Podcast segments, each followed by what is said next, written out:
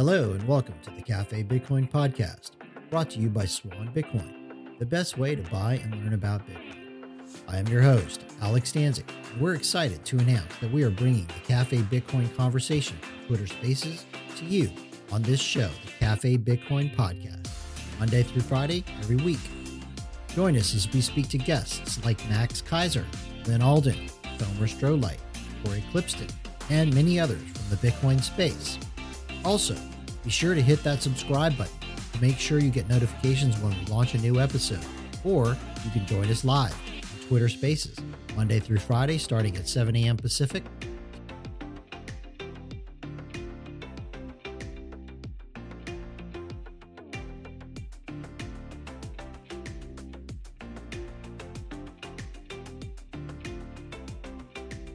it's like oh this is really simple. This is really fun. This is really cool. And it's the same it's the same with bitcoin. I mean bitcoin seems really complicated from the outside but it's not. It's it's it's really simple and the and the um, the properties of bitcoin are are really simple to understand, but it just seems complicated um, because it's, you know, like Tomer likes to say, it's like driving a car. The first time you get in a car, it's really complicated. There's a lot of things that you're not aware of that you're trying to pay attention to all at once.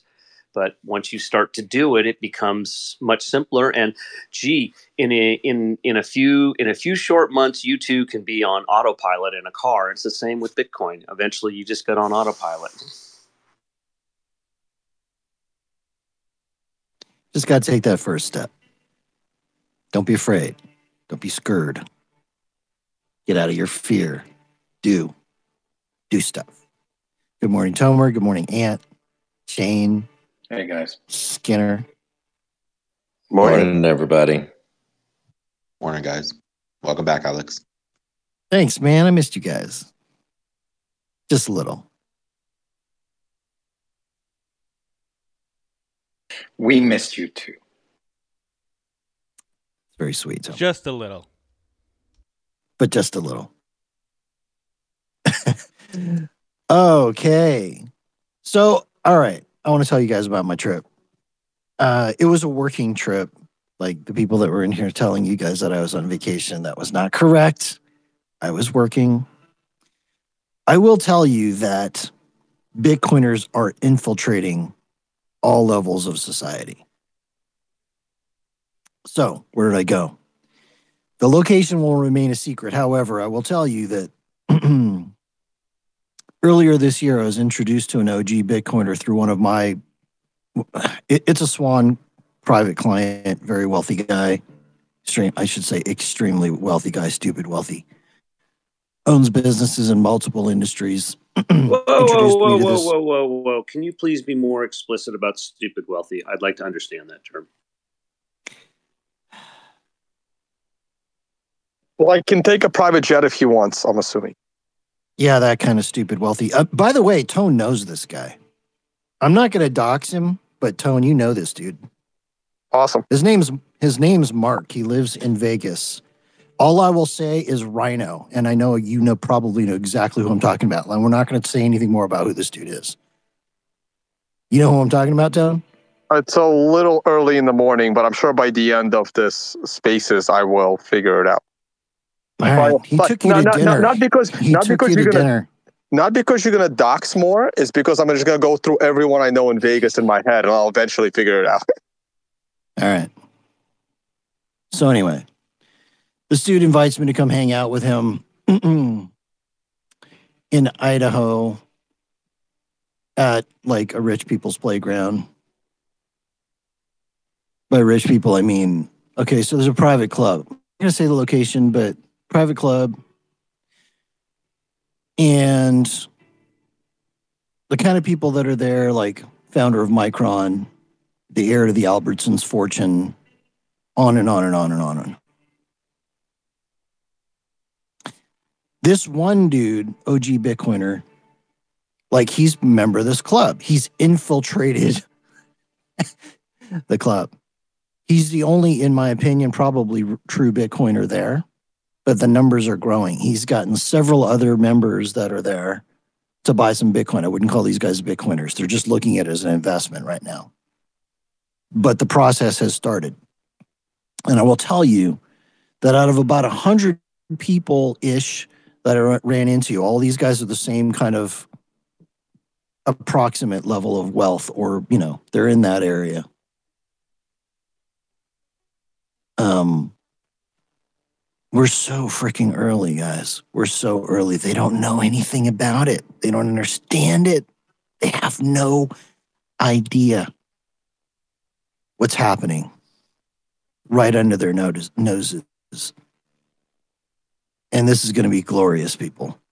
I am so fired up about the whole thing. I can't even I can't even explain it. It's awesome. When you say when you say they look at it as an investment, do they look at it as like a a financial instrument or as insurance against uh, financial? Not even that. No, it's just it's just another play. To these guys, they have they have their hands and their fingers in so many different things. To them, it's just one more thing. And I'll tell you something. This is what I learned. This is fucking fantastic. These are extremely competitive people. Extremely competitive. They give each other shit about obviously what they're doing on the golf course, who sucked, who didn't suck. They give each other shit about how many lots in the golf course they own. Like one guy will have X number of lots, the other guy will have to say something about he owns more. They give each other shit about who owns the most expensive fucking ski boat, wake boat on the lake. Like this one particular dude who is a client went out on his wake boat it's like a Lamborghini on the water. It's like th- these things are so fucking ridiculous, and they give each other shit about that. About Yeah, everything. each I will. shit about the corn. This is ah. See, Skinner gets it. This is where it's going to go, right? This one particular dude, he started buying it around forty grand, Bitcoin. I mean, he's he's down quite a bit from his cost original cost basis. So he's not talking to anybody about it because it's a loser in his portfolio. When this thing goes to 80, I promise you he's going to talk about it. And then what's going to happen? Hey, hey Alex. Alex, real quick. This is where Bitcoin, I think, is going to change their mentality. When they realize that the secret is not telling people how many Bitcoin you have, their entire view of upping each other with shit that other people see will change. And instead of, you know, it's to, it, it's actually to flip because right now they're all upping each other because all the wealth they have is publicly known. So they want to make everybody else known. When they realize that the real secret is going to be not telling people how much Bitcoin they have, their their view of wealth is going to completely flip. I don't know. I don't know, man. What I what I, think talk is is that they're gonna my ski boat since I've become a serious Bitcoiner. My wake boat, sorry.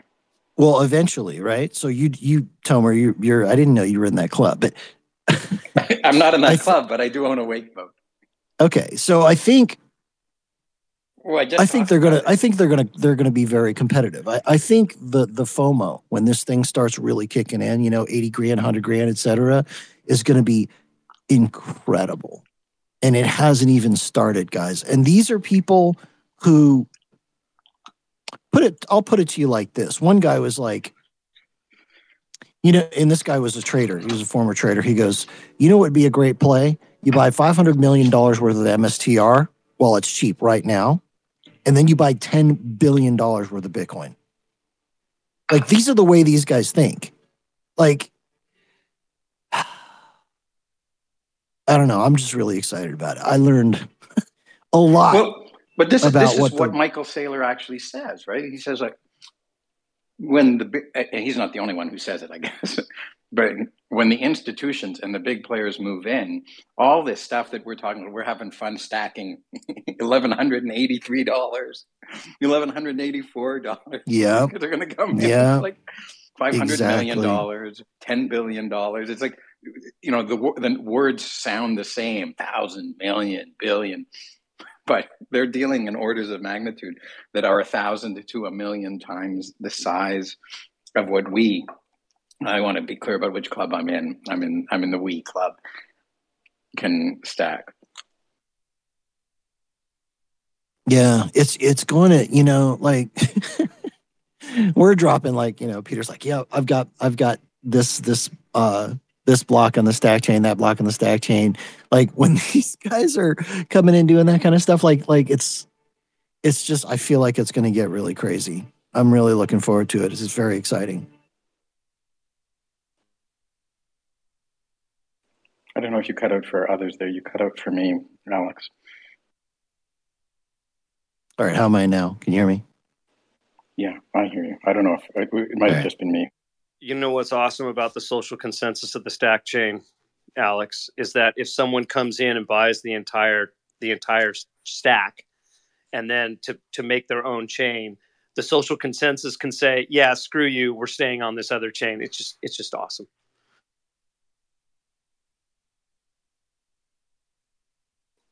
the blocks do make it into the chain eventually, though. Like even if the, you orphan a big block, they'll come back and say, "Oh, I'll just put my, I'll put, I'll put these blocks that someone else had after me."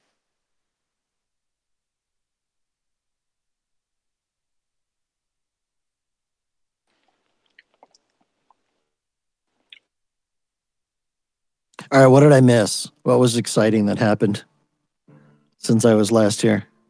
Tell me some stories, guys. Jacob had to take care of a, uh, a, troller, and it was funny because he was actually he was dealing with multiple things. We were having technical difficulties. Uh, we there was a very um, um, upset individual up on stage who was complaining about stuff, and it was funny because it turned out that I believe his entire rant was missed because nobody could hear us because of the technical difficulties. But Jacob Jacob handled handled it. Aplomb. Nice. Came out swinging like a gladiator. Proud of you, man. Well done.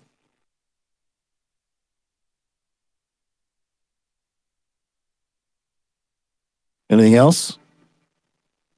I got a bunch of news items to talk about. Go ahead, Tomer. Have happened. No, I, um, just trying to re- review the news of the last few days. I mean, I think that the most heated topic, which is still um, pretty heated, was um, the U.S. government taking moving to sanction against this Ethereum service called um, Tornado Cash, and even having an international arrest of a developer of that protocol, and uh, the consequences and discussion that it's had rippling through the DeFi space and I think most notably in Ethereum as as they're moving towards this merge, which is now being um, highly criticized as potentially severely uh, centralizing to the point of being easily capturable by the U.S. government. So that that I, I think that's been like the hot topic of the can last. Uh, can I ask a days. few? Can I ask a few questions on that? Like I have not because I was in the middle of my financial summit, so when this went down, so I haven't really paid much attention to it. The developer that they arrested, was it like a Kim Dotcom situation? Never had a US passport, never had a US visa, never stepped foot on US soil, complete foreigner, or was it an American?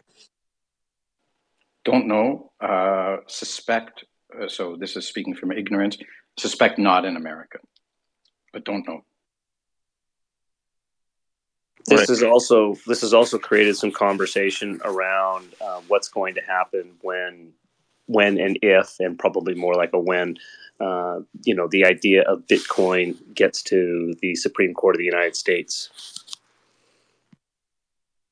Well the the sale of a flashlight on the internet made it to the supreme court as well. Like that um that was the the, the very first e-commerce transaction over the internet also made it to the supreme court. Um so it um uh that that we'll, we'll we'll see what that brings. Like you know, you can't stop technology. Like the Supreme Court was not going to stop the sale of flashlight over the internet. Like they they tried, but they failed. And uh, so I'm not too worried about that. Uh, but uh, uh, yeah, this this is super curious. There has to be more to the story because it seems a little nuts. And uh, so was it just a straight up mixing service? You send in Ethereum and then you get different Ethereum out, the same way we've had these things in Bitcoin for like five years? Well, yes. By the way, the guy was Dutch for whatever it means. Yeah.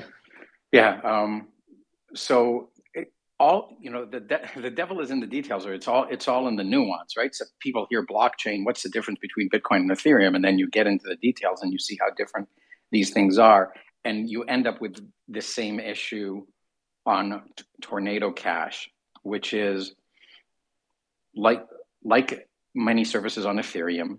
It's got this front end and this back end, and people connect to it di- in different ways uh, usually using a hosted wallet or you know a, a, service that has a server as opposed to being truly peer to peer, being truly decentralized. And so um, the U.S. government was able to sanction Tornado Cash, and I'm not the super expert here, so I may misspeak a little bit, not out of intention to mischaracterize anything. I'm just not super expert on some of these things, but what ended up happening was, as is the case in so many of these Ethereum services, the front end got shut down because it was running on Amazon. And Amazon and the, the company hosting it complied. And so there was a lot of the, the, service became unavailable except for people who were, I guess, running their own node or had some access to direct access to the back end, not through these other services. And I, I just like, I, I want to add like two other points that I'm aware of as a result of just sanctioning these addresses on this one service, um, a lot of other DeFi services announced their compliance and shut down these addresses as well. So there was mass censorship that now became not comp- compelled but voluntary because people didn't want to ruffle the feathers. And there's also the difference in terms of how Ethereum stores ETH and, and other tokens, which is a, this account model as opposed to an unspent transaction model, which means if somebody sends you ETH to your to an address that they know is yours, there's no separating the tainted ETH from the pristine ETH.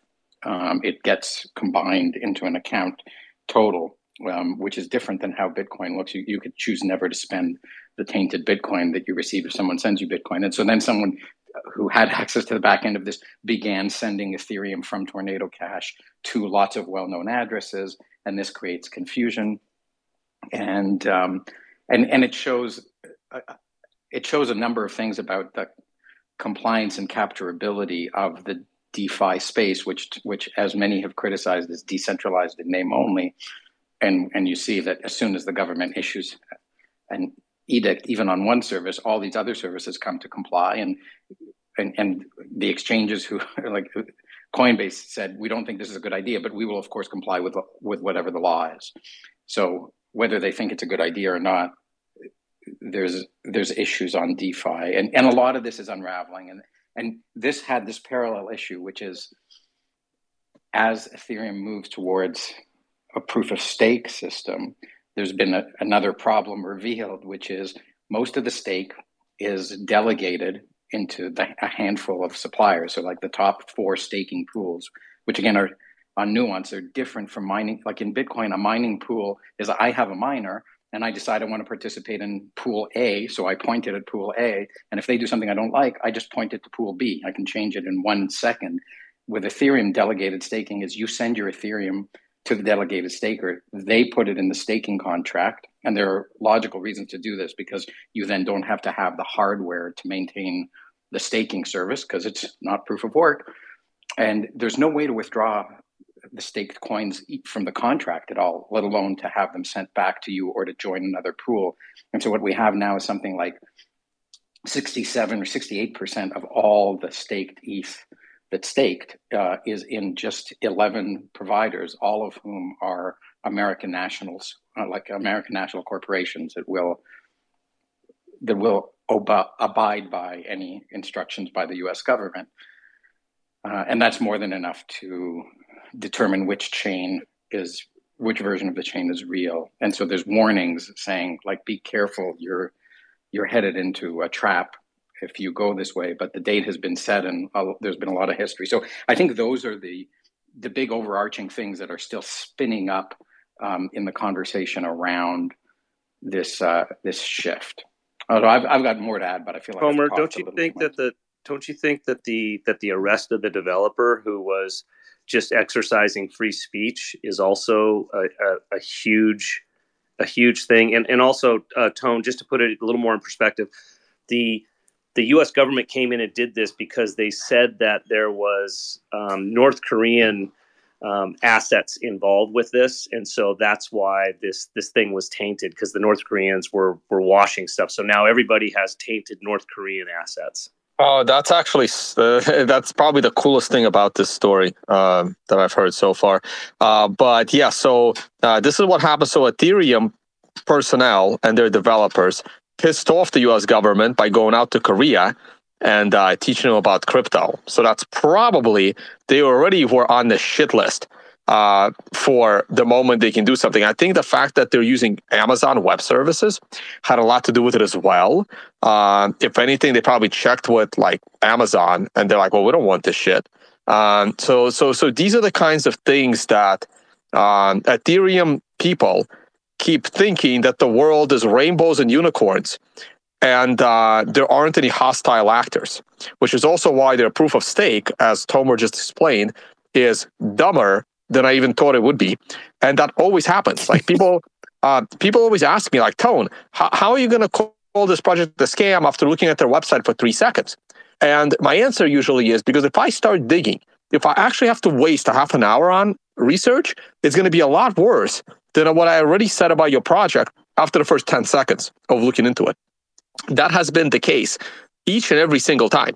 And here we are again. I always knew that the Ethereum moving to stake was going to be dumb, but I didn't realize how dumb until Tomer just explained it. So, so Tone, there's a there's um, a guy uh, whose handle is Checkmate, and I'll, I'll dig it up when I'm not talking and share it in the nest. Who who has a portfolio, 80% Bitcoin, 20% Ethereum, is an engineer, is like the lead on-chain analyst for Glassnode. So really credible engineer, um, understands both systems really well. And he put out um, he put out a couple of pieces of content on this weekend that were tied to this because the tornado cash thing got him very worried about the, the capturability of Ethereum. And he, he put out a very objective presentation, said, I just want to hear an explanation as to why I'm wrong that this whole thing will be easily capturable after the proof of the move to proof of stake. And he hasn't you know, and uh, I've, I've communicated with him because I'd put out an article about how I thought Ethereum was very centralized and it was the most read thing I'd ever written. And I've never heard back um, any any points that said, no, you're actually mistaken. Here's here's why. Here's the mistake in your thing. I've, I've been insulted. But mostly, it's just been a very widely read piece. And I think he's coming from the same view. He's done this analysis on how many coins are in the staking pools and and what it means and why people will always choose staking pools that then allow them to trade a derivative token over staking themselves and having having to maintain an, a full node and validate a risk of getting slashed. Like it's a very complicated uh, participating in proof of stake and, and this whole transition. So it's worth listening to him if you want to catch up on the fundamental and objective issues that are behind here. But I, I think you're right. Look, there's all these political issues, and and the thing has become politicized and controlled by all these political machinations. It's not this objective, unstoppable, purely mathematical, physics based right. system anymore. And this is definitely the wrong group to ask Ethereum questions, but um, what's going to happen with the miners, right? Like, again, for five years now, I've been saying that Ethereum will legitimately fork between proof of stake and proof of work. Those miners are not going to stop making money. Uh, the mm-hmm. miners are going to try to convince all those projects to stay on the mining side of the fork, which will actually be a decentralized Ethereum. Like, the Ethereum has a chance to finally be decentralized. When Vitalik and the Ethereum Foundation go off and do their socialist stake, uh, the capitalist proof of work mined Ethereum will be like an actual decentralized competitor to Bitcoin. I personally think it will still fail uh, for two reasons. One, the the socialist Ethereum chain will do everything they can to destroy the proof of work Ethereum chain. Uh, but if the proof of work Ethereum chain, which is decentralized, uh, which will be decentralized, but in early stages of decentralization, you are very, very vulnerable to coordinated centralized attacks, just like Bitcoin probably could have been destroyed in 2010 but nobody cared to do so. Uh, so they may not be able to survive. That's one reason. And the other reason is no one actually gives a shit about a decentralized Ethereum. So even if the decentralized proof of work Ethereum does survive the initial coordinated attack against it, it will die out over time because everyone still wants the Ethereum Foundation to call and fix their problems. So either way, the work side of Ethereum is doomed. But I think that is the like the better like for all those shit coins that have built on top of Ethereum, you don't want to go to proof of stake. You want to stay in a decentralized version and try to keep that alive. But I still think it'll fail. Yeah. So, th- so then another layer of import, very important but quite easy to understand nuance comes in. Many of these coins, uh, many of these DeFi tokens and stuff, all are deeply integrated with stable coins that run on Ethereum. Right? They're derivatives of this. They're they use collateral from that, and these stable coins are meant to be one to one backed by dollars in an account somewhere. So now, if there's a fork, USDC, for example, has to make some kind of decision. It's like, well, which fork do I support with 100 cents on the dollar, and which one do I abandon with zero cents on the dollar, or do I say each one is worth 50 cents on the dollar? It's complete chaos if the thing forks into two, and so there have been, if, if, and again, I'm not 100% sure of this, but I think that there have been like some futures markets open to demonstrate, and, and every, and it's been overwhelmingly supportive of the proof of stake chain. As as you point out in your second point, that people just want to go in the direction that the Ethereum Foundation is going in, and I think it is. Um, it's it's this whole. Well, I, I kind of want to save. Uh, there's a point I, I want I want to make, but I'm going to save it for when Pete Rizzo is here and we're talking about maximalism because it comes down to you know I. In me making these points, I get accused of concern trolling, like that, which is to say, I'm pretending that I care about something and I'm worried about it, but one, there's no real cause for concern and uh, and you know, and I'm just doing it because I only care about Bitcoin, and I'm trying to create FUD and scare people away from Ethereum. And I, I, I'll I'll go ahead and make the analogy. I'll just make it again later as well. It I feel like it's you know we're on the Titanic saying we're going full speed ahead into an iceberg. Slow down, and people are saying you're just concerned trolling. You're you know you're you're a not an iceberg, maximalist. Tomer. Jesus. Yeah, but you're- like you're a non-Titanic maximalist, and we're about to set a, a world speed record. We move fast and break things. Don't worry, we can. It whether there's an iceberg ahead or not, we can hit it, and and everything will be fine because this is the Titanic, and we've got the great leader as our captain. Right. Right, Tom, and this is exactly why people like Cory Klippsten get a lot of shit because there was enough people there that feel that they would have gotten out of Celsius, uh, you know, right at the top if Cory didn't like make it like collapse faster, right? Like there's plenty of those people too. Like for every person that Cory saved out of Celsius, there's a person that says, I was going to be out the day, like I was going to go, I was going to leave it tomorrow, but instead it imploded.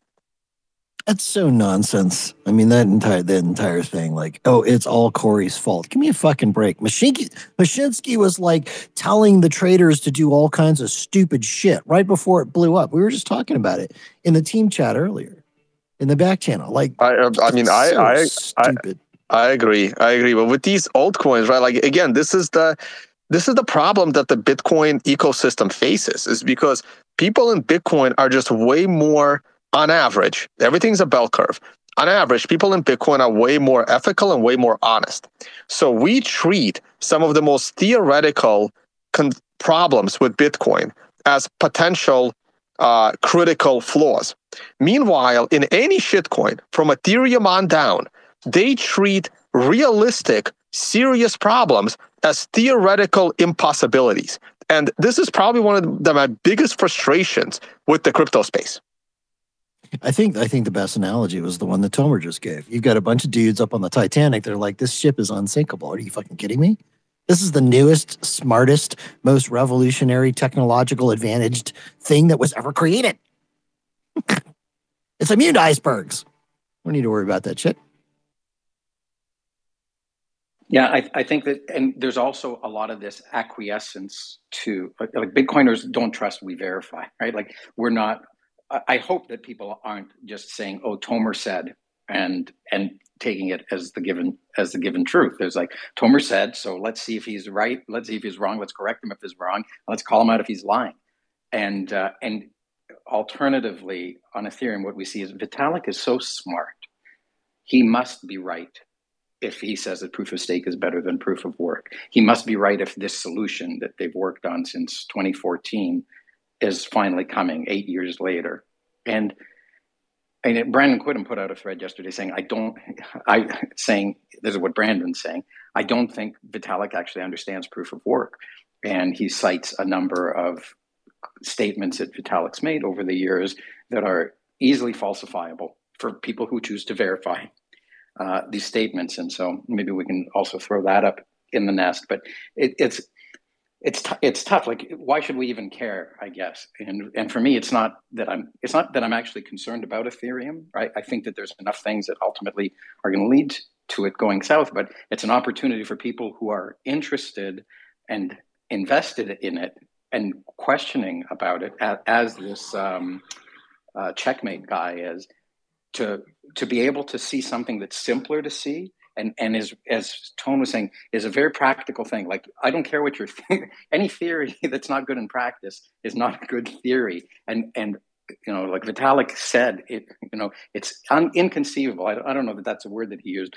It's improbable or unlikely that uh, staking pools will emerge, and yet not only have they emerged, they've become the overwhelming majority of the staked ETH. So there was something about his theory that doesn't work in practice. And, and this is a fundamental, this is the fundamental flaw because if everybody delegates their stake by sending their coins and surrendering the custody of their coins, not your keys, not your coins. So, so no, the coins are no longer theirs. Their coins are now a promise from a corporation to give them their coins whenever the Ethereum Foundation releases a client that allows you to unstake your coins.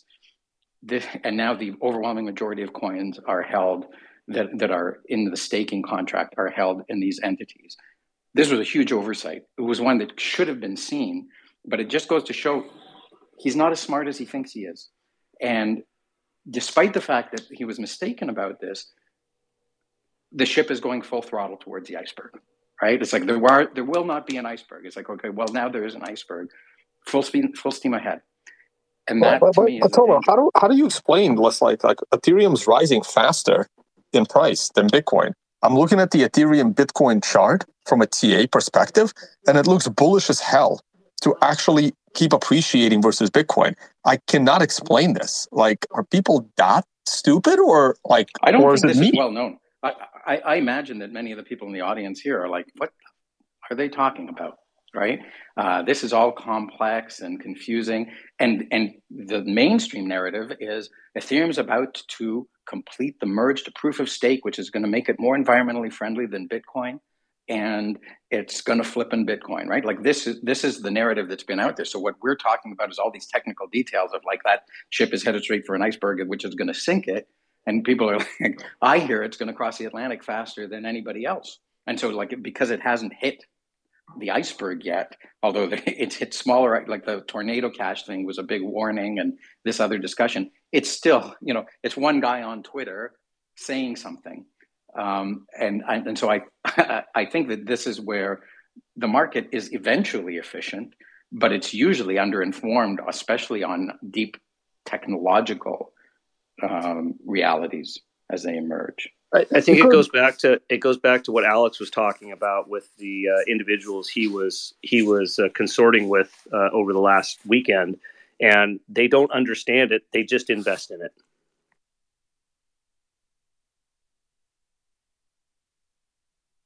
Yeah, you have to be. Yeah, and and the and the talking points the talking points matter because they don't really get what's going on under the hood.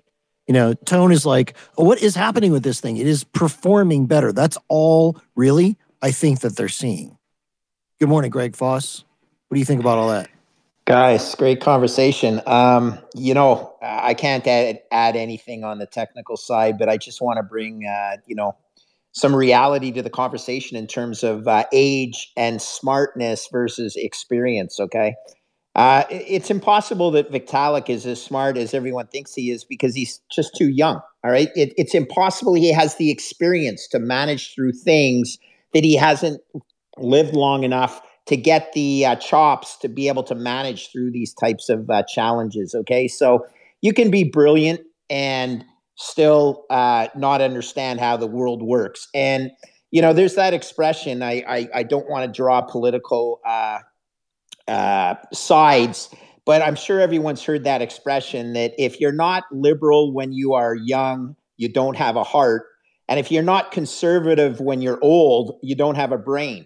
And I don't know whether you know it applies here, but the reality is, you know, there's certain human uh, characteristics that lend yourself to being able to get on a stage like Vitalik does and play a uh, you know brilliant uh, uh, sort of uh, you know woke individual that uh, everyone's going to love. And and to to to bring that into some trading applications uh, you know tone listen there is so much stupid money in the world. And you know, they all they have to do is read that this thing is going to go to proof of stake, and oh my God, you listen to Rug Pal, and it's it's going to be great, and you listen to Kevin O'Leary, and he's like, it's my biggest position, but I still have concerns. And then you realize that neither of those guys are that smart either, right? Like they're sucking and blowing at the same time. So stupid money.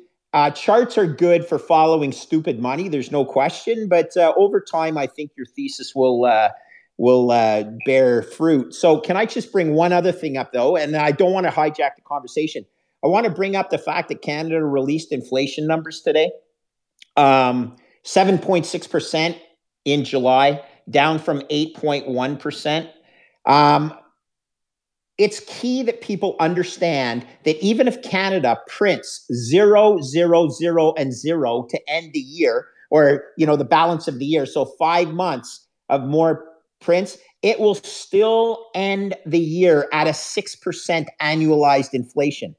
Okay, so zero month over month increases. This is crazy that people don't understand that inflation compounds, okay? And we will never, ever get back to a 2% inflation rate in the short term. Inflation is here for a good long time, people. The only solution, QE infinity, okay? Remember on Alex's broadcast here, when they announce QE Infinity, you're going to be like, dang, I should have researched what compounding means and understanding that you cannot escape this debt spiral, DEBT spiral, when inflation is compounding at close to 8% annually. Doesn't work. Don't care about Ethereum. Care about Bitcoin as a store of value. Over and out. Thanks, guys. Oh, okay, Greg. Greg, uh, don't, don't don't leave yet. I got I got questions. I got questions and comments for you. So, uh, three things real quick. One, that you're about to laugh at this one. So, the book. Uh, speaking of Vitalik being smart and everything, so the book that Greg Foss is basically describing, but the name is called "When Genius Fails," and he'll know exactly what that book's about. Um, that was the long-term capital management disaster, uh, where the smartest guys in the room started a hedge fund that was crushing everybody for about three to four years, and then went to zero. Um, so the Canadian inflation numbers, how high would those numbers be if Canada didn't ban guns and people would actually be buying those at a free market rate? if that got factored in, you'd probably break that percent right now. And um, hey, so Canada's inflation numbers you guys are actually pretty damn lucky because those numbers are strictly in Canadian dollars. And the Canadian dollar, by some miracle, has not devalued against the US dollar this year. It's almost at par for the year. Now, if the Canadian dollar would have done what the euro did, would have been a total disaster up there. Um, any additional comments, Greg? Wow, Tone, that's uh, very astute. So the reason the Canadian dollar is maintaining its uh, its call it a peg. It's it's an it's not a fixed peg, but it's a you know it's it's at about 125, meaning um, uh, it stayed there. I think that's what you're referring to, right in that area for the for the whole year. It's because it's an energy currency, and Canada always does well. The Canadian dollar always does well when the when energy has a bid. Okay, so basically, that's uh, I think that's an old looking back. But then to answer your question on let's let's dive into this uh, when genius failed analogy to begin with, uh, or to you know uh, that really uh, opened my eyes. So yeah, when Genius failed, had two Nobel Prize winning uh, mathematicians or economists, um, uh, and they were doing what's called selling volatility. They were selling insurance to the street. Uh, the Goldmans and the um, all the other investment banks eh, on Wall Street. Uh, and they were selling essentially vol. If you look at a chart of the VIX, which measures volatility, you'll realize that when markets get under stress, vol spikes. And if you're short because you've sold vol to the street, you're getting crushed. Okay, so yeah, they sold vol over over a period of a couple of years, and uh, they were making money. And the reason they were making money, Tone, is they were levered hundred to one. So for their capital base, they were levering the insurance hundred times. And here's the craziest thing: this is what blew my mind. They were basing their models on seven years of data. So when they said, we're at the 99% confidence interval that vol can't go any higher, it was 99% of a seven year data stream. It's the point is, you get m- monkeys in all sorts of chairs. Who would, in their right mind, base a insurance policy on seven years of data and then well, even well, more Greg, yeah. Greg, that's because some of the insurance they were selling was on Russia, and Russia became capitalist in 1991. So they couldn't really go back further. Well, could be. I mean, it was all, it was really selling vol. Okay. They were doing things like off the run uh, treasuries and trying to play the shape of the treasury curve, off the runs versus on the runs. But the key two things to take away 100 years, sorry, 100 to 1 leverage and basing an entire business model on seven years of data. And then who's the real fools in the room? The Goldmans and the other guys that were buying insurance from this insurance company and believing that they were hedging themselves. And what happened? Well, they had to go to the Fed and get bailed out because if they didn't bail out long term capital, all of the banks that had bought insurance from long term would have gone down the drain as well. So that was the first kicking the can down the road, Tone, that opened my eyes to the fiat Ponzi. You know, I've lived through four of them. I've mentioned it at your conference, but the four have been Latin American debt, long term capital management, the great financial crisis, and COVID. And each time it's kicking the can down the road, not solving the problem, and ensuring that the fiat Ponzi will continue to accelerate, meaning the debasement of the fiat will continue to accelerate. And it's being kicked exponentially. Oh, it has to. That's the math. that is the math, sir. You're absolutely right. It is only buy math. Buy Bitcoin. Buy Bitcoin. buy Bitcoin.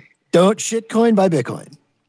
Just a, a, quick thought on this. I, I don't make a big deal of this, but I like my degree is in finance, and what I and and I my other degrees in, in economics. And so what I what I took away from learning these things, and I I learned about long term capital management there, and I happened to sit on the executive committee of a board that had uh, the uh, the uh, chairman of the audit committee of Enron on it during my professional career at the time that Enron blew up. And and so what I took away from all this stuff is economists and financial analysts like to model things and they like to make assumptions about what range various external things will uh, will trade in, you know, will uh, what range they'll operate in in their models, and they never look outside these ranges. Right? Like economists in, initially, before stagflation occurred, said stagflation was impossible. They said the eh, interest rates are a trade-off for inflation, so one's going to be high, the other's going to be low. And then, lo and behold, they were wrong because they did they they miscalculated, they misassumed certain things. The long-term capital boys they assumed that certain things would never get as volatile as they did, and as soon as they did, it was exactly all these mass liquidation events that that they were suffering through.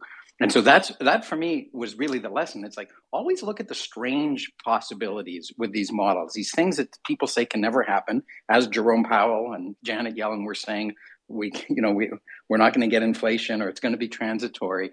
There are circumstances that can happen that will disobey the um, the accepted wisdom on these things. And I think that's that's where a guy like Michael Saylor says all your models are broken. Like what happens when the issuance of Bitcoin becomes negative because miners are hoarding it. All, all these things change um, against people's models. So I, I generally say, like, if you're going to model, look at the extremes because the extremes are where people get burned.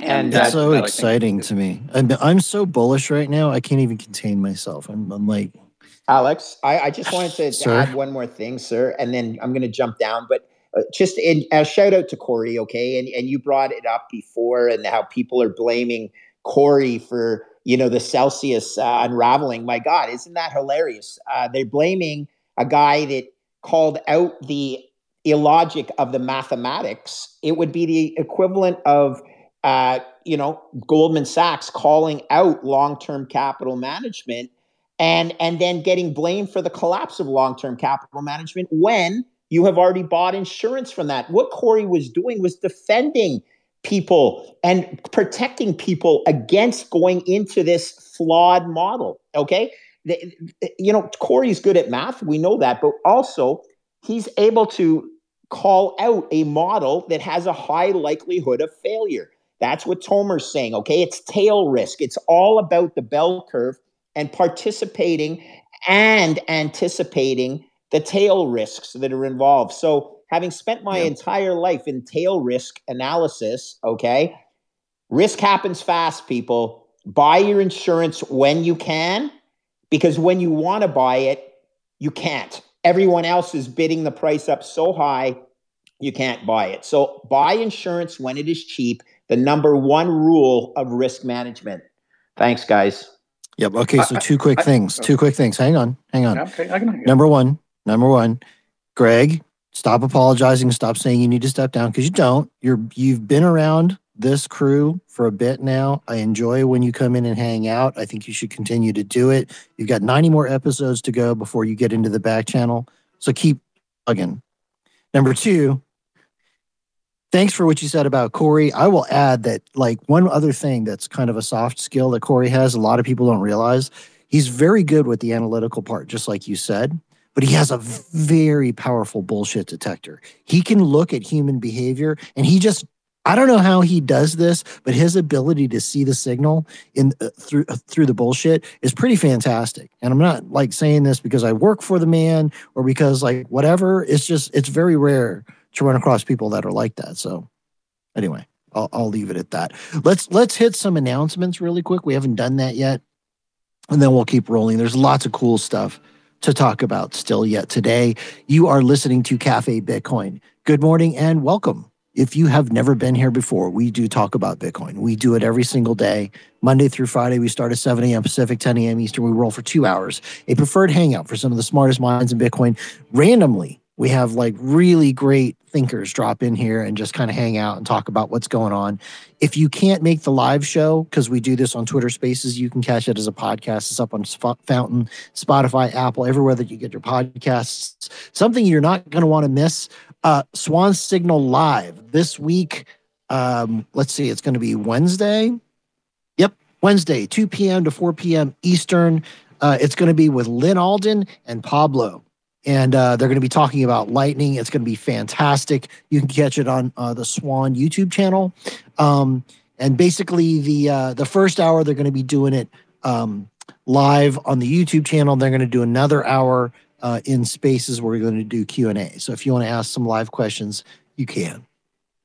What else we got going on? Oh, the Pacific Bitcoin Conference is coming up in November, November 10th and 11th. Um, I hope to see you there. I'm going. I know all of Swan is going and would really be great to see our fellow Bitcoiners there and to uh, hang out with you guys, talk to you guys live, get to know you all better. Uh, I hope you come. You can use promo code CAFE all caps for I think now it's dropped to 10% off. Am I, am I right about that? Jacob, does anybody know? Um, Anyway, you can use promo code CAFE for a discount. You can also jump in the Telegram group if you want to know about all the kind of side parties and events and all the things that are going on. You can shoot me a DM if you want to know more about that. Finally, I work with Swan. Uh, if you didn't know, Swan Bitcoin is an on ramp. I don't like to call it an exchange. Why? Because exchanges deal in lots of other shit coins, and Swan doesn't. Swan is a Bitcoin only company. You can convert garbage fiat into Bitcoin, and you know what's cool? We'll help you. We'll talk to you. We'll teach you. We'll hold your hand the whole way. If you want to know about anything, you know what? We actually like pick up a phone and we'll talk to you live if necessary. Support, you know, we've got great, great reviews about our support team. They're always um, responsive and real quick to get to your stuff. Uh, it's international. We can take clients from all over the world. Um, if you have a business, you want to put Bitcoin on your business balance sheet, we can do that too. So, enough about Swan. What other stuff is going on? Oh, I wanted to get your thoughts on this, guys, both Tone and Foss. Here's a headline today Markets are signaling an easing cycle has already started, with the Fed now behind the curve on inflation. And this guy's uh, he's a chief Wall Street strategist. Who the hell does he work for? He works for Luth- Leuthold Group. He said investors should worry less about what the Fed will do, Fed will do because it's now behind the curve on the inflation slowdown. Says Jim Paulson. Markets are signaling the easing cycle has already started. And this one last guy is like, I don't really care what the Fed is doing because the Fed isn't driving the ship. That's different. You guys have any thoughts? Well, I'll uh, I'll jump in, and then I do have to leave at eleven, uh, guys. So thanks so much. But look, um, okay, Jim Paulson. First of all, uh, yeah, he's an equity uh, an equity guy. So try not to listen to an equity guy with respect to credit markets and U.S. Treasury uh, yields and whatnot. Um, they get the signal wrong over half the time. Uh, and uh, now he has been in the markets a long time, so I'm not going to talk uh, that negatively about Jim Paulson, except to say again, remember what side of the uh, trading floor he works on. He works where the children work, okay, over in the equity side. The bond side is where the adults work. That's where you got to look for uh, your signal, okay. Um, so, you know, I've I've said uh, come out and said uh, a number of times that I believe the Fed is in the process of pivoting. Uh, and I have to define what a pivot is. In my mind, it's that 4.5% Fed funds overnight is now off the table in the Fed fight in the Fed's uh, inflation fighting uh, toolkit. Okay, and the markets are sort of confirming that now. And they can change certainly, but it's pure. Again, getting back to the pure mathematics of it, people the Fed will bankrupt itself quick more quickly at four and a half percent interest costs. At that rate, the Fed will be spending more, or the US government will be spending more on interest expense than they spend on military expenditures. I need you people to understand the magnitude of the interest expense on $30 trillion of outstanding debt and not to mention the other 170 trillion of unfunded obligations but even using the 30 trillion of outstanding debt a 3% interest coupon average interest coupon on that is a trillion dollars a year. The US military budget is less than a trillion dollars a year Okay, people don't understand the magnitude. We sort of get our eyes glaze over once we start. So, so is the U.S. tax revenue. I think. I think that's also just under a trillion a year. The U.S. tax revenue tone is about four point uh, uh, four trillion. Okay, really? In, That high yeah, now? Holy yeah, shit! Yeah, yeah, entitlements, entitlements, and things that are to keep the government running are about three point four trillion. Okay, and oh, sorry, 2.6 trillion. Yeah, add the uh, military spending onto that. That's 3.4 trillion. You add another trillion dollars of interest expense, and you can see how the debt spiral works because your interest expense is greater than your tax revenue or pushes it above your total tax revenue, so that your your debt is is growing just organically due to the uh, the interest coupon. Now, here's the kicker, people the government revenues were massively impacted by capital gains. And since this year has had a horrible capital loss, there will not be capital gains in the tax revenues. So the math is getting really bad. And this is with interest expense at, you know, historical lows. Try putting it up to where Volcker started fighting inflation, you know, 8, 9, 10%. And the debt spiral, that huge sucking sound, that's Canada getting pulled down the US toilet, okay? And that's too bad, but that's the way the world the world works. So I'll I'll be around for another couple of minutes, but please study math. It's so simple when you look at revenues versus expenses, entitlements, military spending, and interest expense. And then you'll realize, as Luke Gromen points out, Luke, says debt or financial repression is the only solution. Get on the Bitcoin bandwagon. Yeah, everyone everyone always talks about the U.S. you know uh, national debt, but that is like twenty percent of the U.S. unfunded liabilities, which is the real concern because no one, no country is going to come here to collect on foreign debt. Like we have too many weapons. We're too geographically perfectly located. No one's invading us for because we owe them money. But uh, what the 150 trillion in unfunded liabilities? That's the money we the U.S. government owes to its own citizens that are armed to the teeth. That's the real problem. It's one. It's one seventy. It's one seventy. Yes, go ahead. Didn't the math start going wrong when we started throwing around the term trillions instead of billions? Yeah, probably. Good point. Look, back in the um, back in the great financial crisis in two thousand and eight, TARP was nine hundred billion. So you're right, less than a trillion.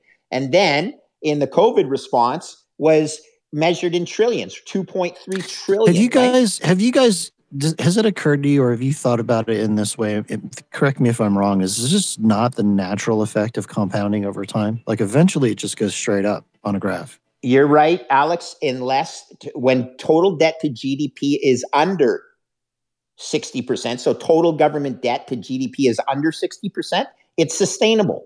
That's what it was when Volcker was fighting inflation. Right now, it is not sustainable with total government debt, and this is only funded debt. It doesn't include the 170 trillion of unfunded debt that uh, Tone pointed out. At 122% of total government debt to GDP, it is not sustainable, and that is the compounding effect. So I got to jump down, guys. I'll be here for another one minute or so, but uh, thanks for listening. Here's your Math 101 lesson. Buy Bitcoin. I love you. awesome. Thanks, Greg. Love it when you pop in here, man. Obviously, you're welcome anytime. Did you guys hear that Mark Cuban is getting sued? Um, so there is a new class action lawsuit that he's getting hit with for for promoting Voyager Digital's crypto products. Yeah, they they promoted Voyager big time, right? They did a partnership with them and had a big hoopla uh, and you know, some of the games. But anyway, I had, yeah, I read about that a little bit.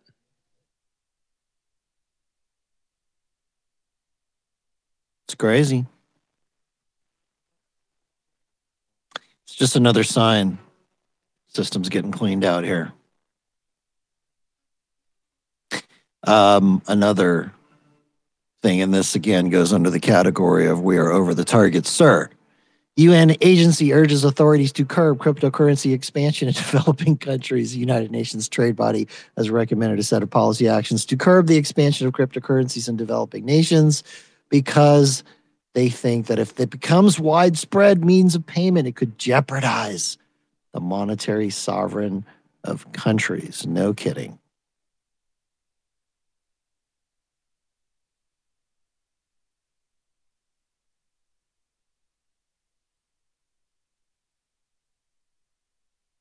Apex predator, apex predator. Can't be stopped. Resistance is futile.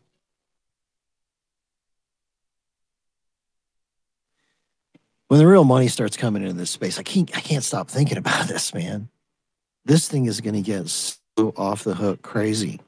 Like you guys have seen nothing yet. Nothing. 70 grand for a Bitcoin? Psh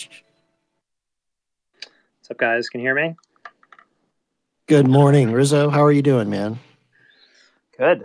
I hope I didn't miss anything. Is uh, got the timing right? Your timing is outstanding. We do this for two hours every day. So the first hour, we're just talking about stuff, basically, whatever's going on in the world, what's going on in the market, what's affecting Bitcoin, why Bitcoin is the future. Uh, stuff is cool. You know, there's a lot of it out there. Yes, sir. So, really excited that you came today. Uh, Rizzo is an editor or the editor at Bitcoin Magazine and at Kraken, uh, contributor also at Forbes. He's done some amazing articles. Um, We're going to explore Bitcoin maximalism. And I know, Rizzo, you know uh, Tomer up here. What's up, Tomer? Good to see you. Hey, man. Glad to have you here. Important conversation. Definitely. Yeah. And uh, appreciate it. A uh, big fan of your work, as you know. And uh, yeah, happy to chat. So. All right. Well, um, where would you guys like to start? I mean, I'd I'd love to just le- sit here and learn from both yeah. of you. I, well, I maybe I can set the stage a little bit and turn it over to Pete for r- right after that. I wanted to have Pete on this show uh, because he wrote this incredible article about what maximalism means, and and it wasn't. I think he did some exceptional thinking about the topic, and it's new knowledge, and that's what I really wanted to have us uh, appreciate and understand there, there are certain words that mean different things. Uh, sometimes they mean their own opposite, like the word sanction. You can sanction something which means to permit it, or you can sanction something which means to forbid it. Um, and so it, it, the English language is interesting. Maximalism is this new word that got invented as an insult. Um, and not terribly well defined, right? It was just thrown out there. And then a group of people took on the word and accepted it, also without a great amount of definition. But there's something there right? Why and there's uh, there's almost like this war over this word um, and what it means. And it may mean it may end up meaning two things but i think pete has done some incredible research around why having a what what this philosophy is to people who self-identify as it and what it actually means. Because i think many people might say i'm a maximalist and until they hear pete like and if they're asked well what does that mean? They might not be able to articulate it well. But once they hear what pete has to say i think many will say yes he nailed it so i want to give pete a real opportunity to discuss it there's been a couple of discussions of his article uh, there was there was another twitter spaces and he also did an interview with peter McCormack. but I, I almost didn't feel like he, he managed to get it out in speech as well as he um, deserved to. So I wanted to present it uh, to this audience and then to have for people to have an opportunity, myself included, to dialogue on this def- on this definition and this philosophy and why it makes sense at the end of the day. So just kind of with that, maybe I, I unless Alex, you have something else to frame it with, I would want to turn it over to Pete to define and, and explain his research and how he came to this definition and why he thinks it makes sense. Yeah, sure. I'd, I'd, be happy to just jump off that. So, yeah, I agree. I think in some of the forums, you know, there was there was some debate that wasn't super helpful. But I guess you know some of the some of those arguments is essentially, you know, I don't I don't think the word Bitcoiner is like too useful of a description because essentially what you're saying when you say that you're a Bitcoiner is you're you're trying to say that like just by owning Bitcoin alone, you sort of subscribe or like meet some set of values which is like i don't you know and i don't really think that makes a ton of sense right? So you can you can kind of see in your own life that you you know you probably own things and you don't really have a relationship to those things right? That ownership maybe doesn't um, you know uh, come with any sort of responsibility uh, to it right? Whereas i think bitcoin maximalism like is something else right? It's a way to kind of go beyond mere ownership of the thing and, and actually kind of put this system of values uh, around it right? So that's why you know i kind of did some research like in looking in the article you know bitcoin maximalism like what is an ism? Uh, you know isms are just systems of beliefs right? Ists are people who follow uh, those beliefs and therefore you know then the question is sort of like okay well why does bitcoin have an ism right? Why is it necessary or what does that purpose serve right? And i think um, you know as you alluded to bitcoin maximalism does have a weird history right? It is a term that was originally derogatory but i would argue has has really been reclaimed uh, because there isn't really a better way to describe uh, the fact that you know people who are within Bitcoin who want to maximally extend Bitcoin to increase its utility for the world, you know, they need some way to express that. Uh, and Bitcoin maximalism is, for better or for worse, the best word, right? It just it just encapsulates what you would want to express uh, in in the verbiage. Uh, so, you know, I essentially then sort of went and, and tried to kind of write down, okay, like, well, if Bitcoin maximalism maximalism is an ism, you know, if it is this kind of school of thought, like what what really are the different points that comprise it and you know i, I really laid down kind of a three point definition I'm, I'm actually in the process of like trying to expand it a bit right now um, but i think a lot of people get caught up on, on saying that they're not a bitcoin maximalist i think even people who you might consider bitcoin maximalists will say they're not bitcoin maximalists and then often really what they're doing is they're you know, they have some reason that they're uninterested in other cryptocurrencies. Maybe they think they're wrong. They're like, they think they're stupid. They think they're immoral or uninteresting. And they get really like hung up, um, I think, on the specific like reasons that they're uninterested in cryptocurrencies. Um, and what I try to do is, I think, just sidestep that. I don't really think that's important. Like, ultimately, at the end of the day, whether you hate other cryptocurrencies with a passion and you spend, you know, your time on on on Twitter trying to kind of, you know, make people aware of the trade-offs for those things or you just carry on your day not thinking much about them. Like the end product of you doing that is just you're indifferent to the thing right? Like there's no uh, you could argue that maybe there's there's a difference of sentiments like maybe you care more or less about it but if you ultimately just don't care about the thing then i would say you're united in that belief right so you know I, I, again i put down like a three prong definition which is you know one that bitcoin was a computer science invention. Uh, it is a working non-state monetary system. It's the first working non-state monetary system. Uh, and that all crypto assets compete with Bitcoin by virtue of their existence, uh, and that none offer long-term advantages without trade-offs. Right. So I think that gets to a pretty good approximation of what why people would want to subscribe to Bitcoin maximalism, right? They sort of recognize Bitcoin as an invention, they recognize it as an achievement, and they recognize a certain definition of that achievement. Um, and then I think uh, another part of that is that Bitcoin, you know, Bitcoin maximalists, they have to believe that Bitcoin is only limited by their own future ingenuity, right? And I think um, I did a spaces with John Carvalho recently, and he did this. He he kind of summarized this pretty well, which is like, you know, Bitcoin can't have weaknesses because it is the invention, right? You have to accept all parts of it in order to build on it, right? And then and that's how he's kind of rationalized himself into being a builder, right? He's saying, okay, it's only limited by my ability to improve it, and so therefore I am going to improve it. Um, and then also, you know, anything that other cryptocurrencies can do, like on a non long enough timeline and with the right, you know, decisions or the right creation, like Bitcoin would be able to do that, right? So, so essentially, it's those three kind of prongs. It's you know, one, Bitcoin is a computer science invention. Uh, two, uh, that you know, other cryptocurrencies by virtue, you know, compete with Bitcoin and then, you know, pick your poison in terms of how uninterested or, you know, forceful your disinterest is. Uh, and then, you know, three, the understanding that Bitcoin, you know, is limited, only limited by our ability to improve it. Uh, and then there's some other aspects of it that I get into the article a little later. Uh, you know, again, I would argue that Bitcoin maximalism has really become a lot more relevant recently uh, because it exists to serve a purpose, right? Like people are using it for something, uh, and they're using it as a way to kind of, you know, rebel, attack, uh, you know, differentiate what's going on in Bitcoin from the larger crypto sphere, right? And so, you know, there needs to be some reason to support Bitcoin over all the other cryptocurrencies. Uh, otherwise, you know, uh, the short-term incentives of those projects, right? Uh, you know, if you're naturally just incentive incentivized towards accruing more money, uh, you would simply do that thing, right? So, so Bitcoin maximalism also exists in antithesis to what's going on elsewhere in the space, um, you know, and it is antagonistic, right? And I think that's that's why it's been such a flashpoint lately. Uh, is I think people in the broader cryptocurrency industry, I, I don't think they really understand that attack, antagonism, and I don't think they understand that it comes from like a good place, like that the reason behind it is sound. Um, so therefore they have a really hard time understanding like what is going on. And i think that's kind of bringing us to today where there's you know huge debates about what max- maximalism is. And i think a lot of those debates like really don't go back to like kind of the first principles and really walk through well why would bitcoin maximalism be antagonistic is it good that bitcoin maximalism is antagonistic and in both those cases i would argue that yes i think it's it's actually fine for bitcoin maximalism to be antagonistic uh, and at the end of the day uh, it can still be very beneficial. You know, even if you're someone who's outside of Bitcoin maximalism, like you could you could still derive value from it.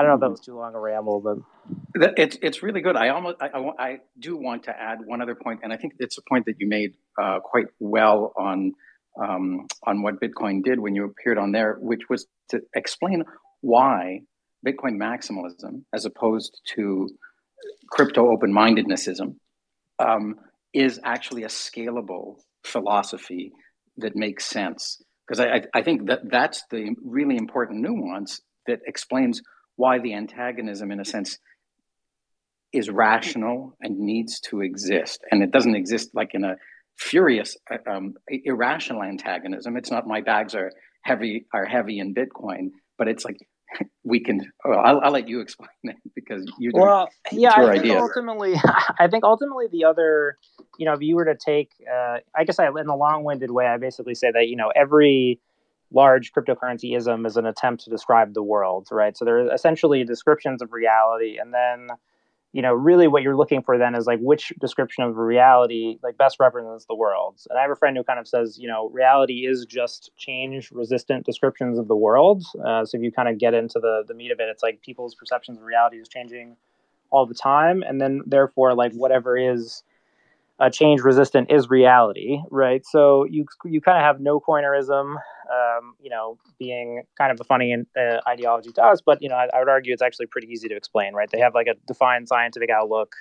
Uh, you could argue it's probably not super correct based on you know everything that we've seen over the last ten years, which is Bitcoin continuing to function, going up over time. But you know, at least you know it's a useful kind of dummy to kind of model these things. Uh, and then you have cryptocurrency agnosticism, which I guess is the only way that I've been able to to frame it, which I guess is the loose belief that just you know all cryptocurrencies are good because they're non-government currencies, uh, and therefore you know we should sort of trust in the market uh, and foster a market that sort of you know where all these kind of competing goods that are all doing great things um, are competing.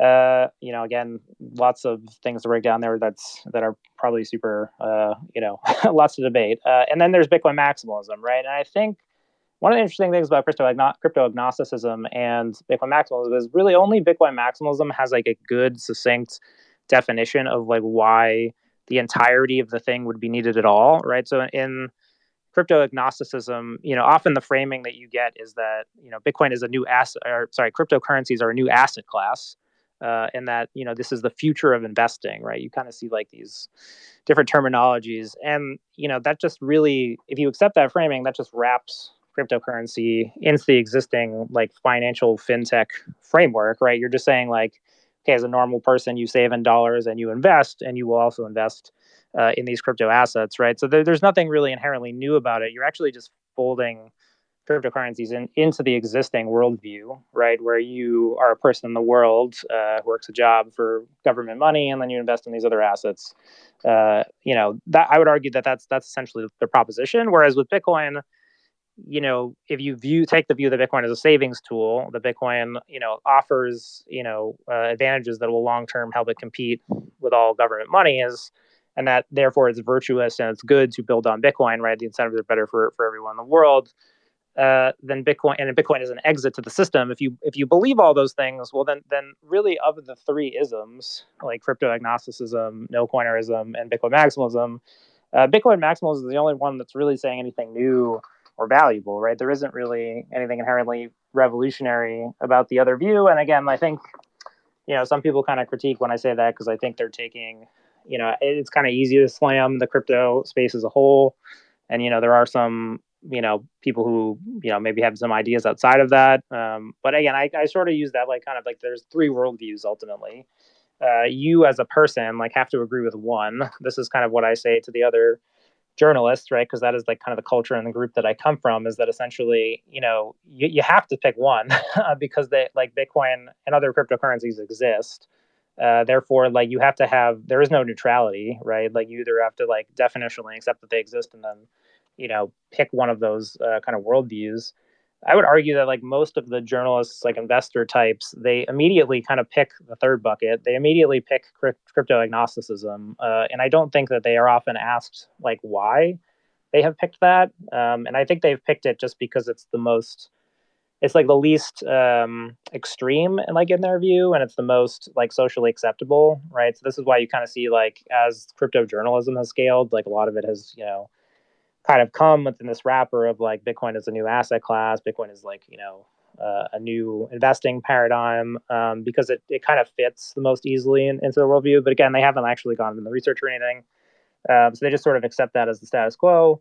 Um, so that's sort of how I evaluate them, right? And I use the example of the little hodler because I think the little hodler is like really interesting um, because in the comics you can sort of see that even when like even a five year old can understand Bitcoin's differential from the status quo like very easily, right? So that, that tells you the ideology is very scalable, right? The ideology has like clear beliefs uh, that Bitcoin is unique, that it's you know uh, competing against government money effectively, and that ultimately you know it's the best choice for human freedom uh, for money and then all of that is distilled into like this little colorful character who's like going against the status quo uh, but I, I would struggle to like how would you make something like that for the crypto agnosticism like or like the ethereum sort of worldview where there's like many assets um, it just doesn't seem to compute right? So i think that it's sort of like hard to imagine what that character would do. Like what would they be for and what would they be against? And like what is their what is the world right? Like and this is where i kind of go into like worldview. Like a worldview is essentially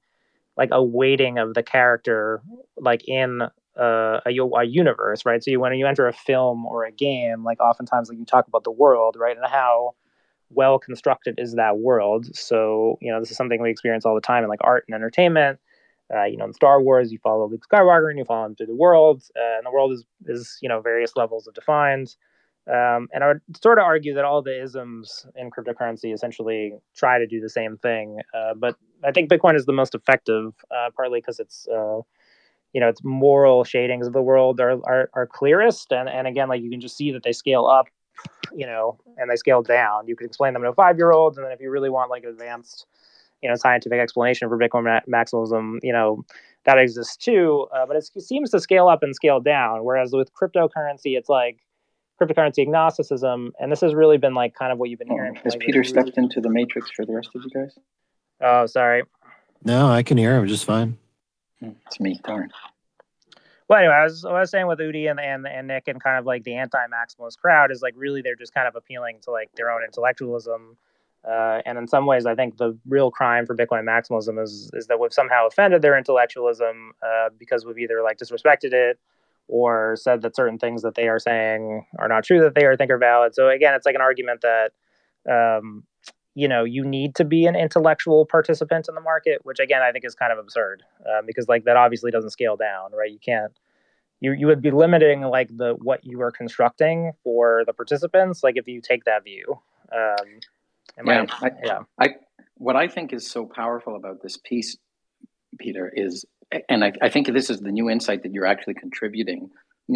i'd call it the scalability of the philosophy, right? It, that it is accessible to anyone. You, I, I spend all my time thinking about Bitcoin, but if I say, if I said you have to spend all your time thinking about Bitcoin to to be a Bitcoiner and to be a Bitcoin maximalist, it would make be making it impossible to scale. And and as you said, all and I, I think what's interesting is that is what crypto agnosticism asks, and I don't think it realizes that it asks that, but I think it, it has to ask that because if you imagine a world where you're managing like you know again just like imagine the world that the ethereums envision where you know you're constantly watching what the devs are doing you're constantly on twitter for the next project like wanting to ape in as soon as the thing happens. Again again i'm not saying that like investment is bad or that like some of these like types of investments that are creating uh, are necessarily like entirely useless or like maybe in a future like wouldn't you wouldn't want to re- recreate them on bitcoin. I'm just saying like their their world is like uninhabitable. It's like it's like very unfriendly and it's unfriendly to people with even like extraordinary like uh access to like market information you know? Like if you looked at what was happening in like defi summer like in 2018 2019 i mean there are people getting rugged on projects because like you know a guy would tweet that this you know new thing was coming out and the next day it would be totally gone. And it's like okay like that you're going to ask normal people like that that's they're going to relate to that worldview? I don't think i don't think they will. Like i don't i don't really understand how. Well and i i, I think ev- once again i think evidence shows that it doesn't right? The ico craze came and went. I think the DeFi craze has come and gone. I don't know if it's too premature to say that the NFT craze has come and gone. The whole time, you know, th- these are these are new things that come. They're confusing. They attract a certain type of individual who who either has this d- desire to to gain by dedicating a tremendous amount of their time, or to just be ahead of the curve before other people catch up. But the, the cycle runs through, and it and it runs out. Uh, whereas the narrative of Bitcoin is just slow and steady and consistent. And so anybody can understand it. And you don't have to, like, an Ethereum circa 2022 is a different person with a different narrative than an Ethereum circa 2021, even, let alone circa 2017. Yeah, it was funny. I was actually digging through an old post the other day because, you know, I kind of troll the, you know, from my people who follow me on Twitter, I troll for kind of old, old, old posts. But there was one from the Chris Dixon from A16Z, and it was when Ethereum had just come out uh, and he made some post about like he quoted uh, he like tweeted a picture of something is like really interesting what's going on at Ethereum, and it was like this little post about how like code is law and that like you know Ethereum was this new cryptocurrency system you know for like human laws or something, and I was like wow that's like a narrative I haven't heard in years, like I haven't like even being every day here. Uh, that like the the narrative it just like reminded me like the narrative velocity. Uh, yeah, but Pete, so Pete, hi. Pete Tone here. The code is law thing. That was like the DAO, right? That was uh, that, that, that was the big, the, the, that was their big statement. Well, what the hell was his name? Oh God, I forgot the name of the guy. uh Stefan uh oh gosh you're talking Yeah, about the yeah, Stefan runs the DAO, I something. Stefan something yeah um yeah but like you know that just says that like and, and again I don't think that's y- you can get into different uh, variations of like how negatively you treat people for like changing their narratives narratives right I think I would argue in Bitcoin we've done you know a fair amount of that not to be terribly critical but like you know it was like it, it's just a reminder that it's gone so far from where they originally started, you know, when talking about code is law or like cryptocurrency is a framework for law. You don't even hear about that anymore. Or at least with Bitcoin, I think a lot of the things like, you know, you can argue how much Austrian economics was influential to Satoshi or how much Satoshi really gave a shit about economics in general. But like, you can certainly find people in the forums from like, you know, 2010, like talking about sound economics and economic policy and like why that related to Bitcoin, right? So like some of these things have ebbed and flowed in Bitcoin, but they arguably haven't like disappeared entirely, right? Whereas in some other areas they've just, you know, I, I don't even know if you tweeted if you got the bankless guys to tweet that today. I don't even know. I don't think anyone would would care about it. Hmm Yeah, Tone, Tone or anybody else. Um, I, I, I really appreciate Pete you offering this up because I, again, I think you've concretized and distilled what what it is that's at the essence and that's accessible to everyone who, who may then say, yeah, uh, Bitcoin makes sense to me because it is a computer science invention that replaces money and and that's and that's what we need uh, a state free money. Well, Or they think can- maybe maybe we could talk a little bit about the antagonism piece too, because I mean, Sure. you know, I think people.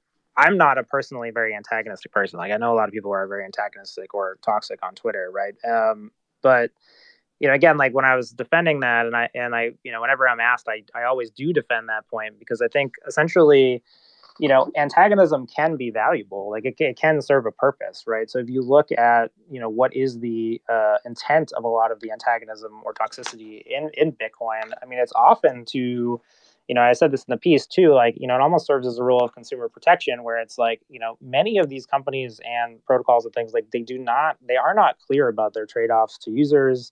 They're not clear about what they're trying to achieve. Uh, and therefore, like that antagonism, like has a real use, right? So you can argue, like, you know, whether somebody's behavior in that antagonism, you know, is always warranted, right? And there's certainly like people who, like on Twitter, who go, you know, and I, look, everybody sees things on Twitter and they're like, I fucking wouldn't tweet that at all, and like, you know, that's a really gauche thing to do. I think that's that's fine, right? But then you then the question is like, is the antagonism good? And I think like the answer is yes, right? And I think Bitcoiners like maybe also have to accept a little bit that like our antagonism is not always going to be immediately validated. So like, you know, if you take the perception that like Bitcoin, you know, again, it is this computer science invention, the other cryptocurrencies, you know, maybe they are only valuable in the short term, right? Until we figure out how to reappropriate these things to Bitcoin. Like short term can still be decades, right? Like you could still go through large periods where these things exist elsewhere. So a good example would be what's happening with stable coins, right? Stable coins, they were started on Bitcoin, they moved elsewhere. You know, we're making an attempt with Taro and other things uh, like, you know, Synonym and other attempts to kind of move stablecoins like back onto Bitcoin. Why? Because the, the trade offs in the trust model is better. That's what we would have to believe to be Bitcoin maximalists. Uh, you know, and you can say that is an antagonistic action, right? We are trying to take something elsewhere and appropriate it to Bitcoin, right? Through through our uh, unwillingness to accept that thing in its other state.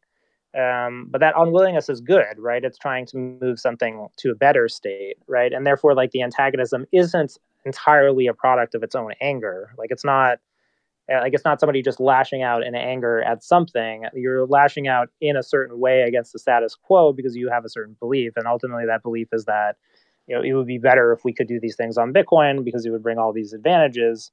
Um, you know so when i see antagonism against products and services like in the space and again this is like a really big thing i think for a lot of the new antima crowd or just the crypto agnosticism crowd is right. They see antagonism against products and services, and they say, "Oh, whoa, you know, you're not on the team. Like you're not, you're not. Why are you, you know, why are you calling us out?" Right? Um, and the answer is, I think Bitcoin maximalism, you know, will always have a stance on people who try to profit in the short term of Bitcoin's limitations. And then as a community, you'll always want to attack those things and then replace them uh, on Bitcoin. And then ultimately, you know, maybe that that's better. And also maybe that it's impossible. And that's the other thing I think that Bitcoin maximalists like also have to accept, right? Is that like, you know, um, and I've been using this phrase a little bit where it's like, you know, Bitcoin maximalism, crypto minimalism, right? To to maximize Bitcoin is to minimize crypto, um, and they will always have that sliding scale. Uh, but Bitcoin maximalism could be effective, and crypto minimalism could be still, you know, the minimum crypto could be like, you know, three or four or ten, you know, like out of a hundred. You know, I, have, I have those hats. We have, we have those hats made. Shitcoin minimalist. I tried making that like a thing. Uh, this is Tone, by the way. Something went wrong with No, my hey, personal man, it's good Twitter to, good to hear you again, man. Yeah, we, we had you. I think you were there at the Unconfiscatable conference. I was wearing the shitcoin minimalist hat. Uh, someone made those for me. Uh, just uh, because eventually, if you believe in shitcoin minimalism, eventually you just end up with Bitcoin anyway. Yeah, definitely. So, uh, really how do those uh, how do those hats uh, make you feel emotionally? Tell us your thoughts, sir. Thank you. no, it felt great wearing one. Everyone was laughing. Uh, yeah, man. I think it's yeah, but I think it's you know I guess what I'm trying to say is both like it can be that can be the right outlook and maximalism can be defined by that outlook, but our success might not be that like we replace everything, right? So I, I think also there there's a bit of a push pull there, right? If you understand that we have a natural antagonism and a natural aspiration, we're still not guaranteed like ultimate success like in every case. Um, so again, I think it's like worth taking with a grain of salt. It's like there may be things that just you know, uh, and again, like stable coins is one. Like obviously, like you know, super optimistic, and I think there there should be continued attempts to kind of bring those back to Bitcoin, like the U.S. dollars over Lightning, uh, stuff that's going on. I think is really exciting. Uh, but you know, we can't like no one can guarantee to you that that stuff's going to be successful, right? Like that effort ultimately, you know, maybe that's one of you know ten things that fails that gets us the right thing um, you know so i do think like for some of the the younger bitcoin maximalists it's like you know i, I do think you, you're gonna like you know it, it does help to have a bit of patience right? Like short term in bitcoin uh, years could be you know uh, you know decades right? Like there's nothing there's nothing guaranteeing that these other things you know are going to go to zero immediately overnight or that we're going to be able to replace them right? So it's you have to have a bit of perspective on that. All right. Uh, let's hit some announcements real quick and then we'll keep rolling with the conversation. This has been really cool. We've got uh, Rizzo here and Tomer Strolight talking about Bitcoin maximalism. You are listening to Cafe Bitcoin. Good morning and welcome if you've never been here before. We do talk about Bitcoin and we do it every single day, Monday through Friday, 7 a.m. Pacific, 10 a.m. Eastern. Roll for two hours. We do it live on Twitter Spaces. And it's kind of a a great hangout where you can come in and just learn about Bitcoin. I mean, we cover a wide spectrum of topics, but ultimately it all bears on something that has to do with Bitcoin. Sometimes we talk about freedom stuff, um, but I think a lot of Bitcoiners value that. Uh, we talk about monetary history, monetary theory, um, and all of it. So uh, if you can't catch the live show, you can always catch it on the podcast. It's on Fountain, Spotify, Apple, everywhere that you get your podcast. You can throw myself or Swan Bitcoin a follow to be notified of when those drop. By the way, we've got a Swan Signal live this week on Wednesday, which is going to have Lyn Alden and Pablo from Swan. They're going to be talking about Lightning. Encourage you guys to attend. It's going to be Wednesday, 2 p.m. to 4 p.m. Eastern. First hour is going to be live on YouTube. The second hour is going to be live uh, Q&A on Spaces. So don't miss that. It's going to be fantastic. Also, Pacific Bitcoin Conference is coming up in November, November 10th and 11th. Man, I'm so excited for this thing. I'm looking forward to seeing all you guys. I hope you come. I want to meet all of you in person. If you're if you're a regular listener to the show, please come. I'd love to meet you guys in person. Uh, PacificBitcoin.com, promo code CAFE, all caps, for a discount. You can also hit me up to join our Telegram group if you want to learn more about all the cool things that are going on. Lots of parties, events, celebrations, sports. You get to meet lots of Bitcoin maxis, which is the topic of the show today. Maxis can be so mean. We're not mean. We just like to, I mean, Let me put it like this. This is my opinion of Maxis, and I'll let you guys talk more about it because I think you have obviously a much deeper view of it than me. But to me, it's just about seeking the truth and helping helping people understand the truth. And so, like some people are like, "Well, you guys are so mean." And my view is like, "Well, no, we just care about you. That's really what it is. Because we care." Please continue, gentlemen. Hey, hey, hey, Alex. Oh, hold on. Uh, definitely excited to go to Pacific Bitcoin as well. So uh, I'll see you all there. Oh, that's right. By the way, Rizzo's going to be a speaker. That's right. I just saw that today. Awesome. Very excited about that. Yeah, I think this is uh, the point you were just making, Alex, is the point that I was making earlier in the conversation, uh, where you know there, there are there are honest people who say the emperor has no clothes, or there's an iceberg up ahead, and it's probably not wise to run into it at full speed, and it's and it's advice, and some people may then label those people as you're being closed-minded, you're not one of us, we're all in this together, you know, and they're trying to reframe it. And I think what Peter, what Pete's theory does so well is it explains why it's sensible to not say, well, we're all in this together, or I, I should be more open minded. Like, I shouldn't be very open minded about hitting an iceberg at full speed on a ship carrying thousands of people. I, I should be very close. I mean, yeah, what could go wrong? What Yeah. could go wrong? It sounds great. And I think that that's that's really where this antagonism comes from because it says in in many respects like this is a problem, this is vulnerable, this is exploitable, this is this seems to be a scam in the making. This isn't going to work. This misses the point of what the invention is. This overcomplicates the world unnecessarily to the point of breaking it down. And that's what that's what the Bitcoin maximalists are trying to communicate to the rest of the world, and what some of the rest of the world that doesn't then hear the message in, in the way we intended hears as they're closed-minded, they've got heavy bags to carry, they're they're lunatics. Right? Well, and I think this is like a little challenge. bit of like a street smarts versus like intellectualism, like kind of debate, right? Like I think like one of the things that I noticed along with a lot of Bitcoin maximalists, especially this last cycle, it's like they're the ones doing the hand to hand of like talking to people through their experience and then trying to make each individual, you know, trying to, to optimize each individual's outcome, right? Where I think like the more crypto agnostic view, I think is like more okay with you know just being vague like on this user journey. Like right think about the user journey that like the crypto agnosticism people kind of envision right? You go to an exchange you purchase your 18 things like some of them go up some of them go down.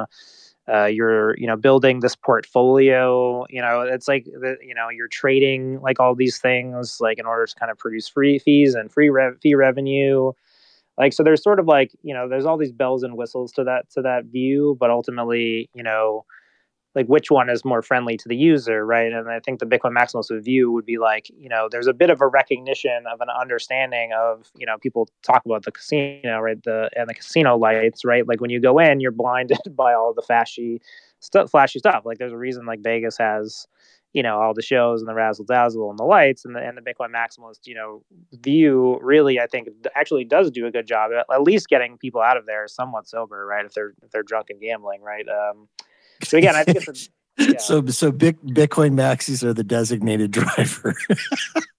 Hey guys, can I? Can, I, I want to suggest something super cool. So, like, as we were talking about Bitcoin Maximalist, I threw a tweet. I, I just had to tweet this out. Um, I threw a tweet up in the nest. There was an article from early 2019 titled "Top 10 Bitcoin Maximalists," and uh, it's up in the nest now. Uh, we can open that article. We can take a look at who were considered the top 10 Bitcoin maximalists in 2019. We can just go through that top 10 list, see where they are now, see who was missing from that list in 2019, how did they get it wrong, and who would be on this top 10 list today.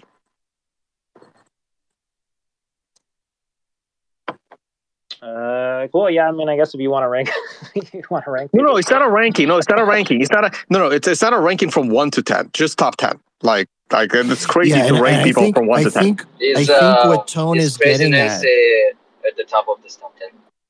I think what Tone is getting at is, is that if you look at this list and you think about, you know, why do these people get it, it's not about the ranking thing, right? Like some people in Bitcoin are like, eh, it's not about celebrity shit. It, I agree with that. I, I think what's the yeah, point I he's really, I making is really, I will say I can't stand like the oh you've done so much for Bitcoin argument. I think that's like a what's one Yeah. of the worst. You know, I, I think what he's saying instead is like, why would people think that about these folks and what maybe has changed since then? That's an interesting thought experiment. which uh, I mean, I actually can't. Trace Mayer, uh, for example. Sorry, go ahead, Rizzo. Where's the list? I actually. Oh, okay. Let's, let's see. Well, how do I? I think the yeah the interesting thing I just took a quick look at it. It's like eight out of the ten are still very active. Can you just read the list? Yeah, Yeah. no, it's um, it's up in an essay. If you just like the, the tweet, if you just like in, in the Not- not spaces, there is a link to the article. Not Yeah. I'll, I'll read it for you. For those of you who can't see this, okay, okay. So Rizzo, if you if you pull down a little bit, like on the on the app, and you can look, there's a thing called the nest at the top. It's the most recent nested link. So I'll read the list. Number one, Saifedean Ammous. Number two, Tone Vays G's Tone. You're such a you're, su- you're such a humble self promoter. Uh, Number three, Trace Mayer. Trace Mayer. Number four, Max Keiser. Number five, Jimmy Song. Number six, Dennis Parker. I've never even heard of this dude, Dennis Parker. Uh, Murad Mahmudov. Never heard of him. Mik- Michael Goldstein or Mikhail Goldstein. No, Never heard That's of him. Michael. That's Bitstein. But- Okay, very good. Francis Pouliot, obviously you know who that guy is, and then Stefan Livera. And then Nesky, number one. Nesky adding should have been on that list. Absolutely, these people completely fucked up. Obviously, Well, remember this is early twenty nine. This is early twenty nineteen, right? I don't know how popular he was, but Giacomo Zucco should have been on it for sure. there should be another list. Like we should like maybe get some get some names to throw in a hat. Whatever.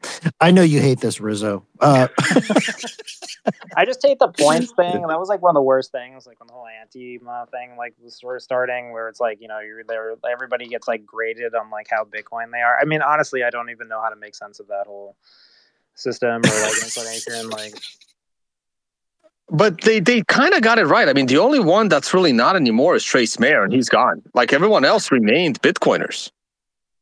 Like Saif, I think you know at the end of the day, the dude wrote a book. You know, he wrote like 300 pages worth of stuff about Bitcoin, and you know got hundreds of people to, to do it. Right. So I mean, I think like this is one of those things where.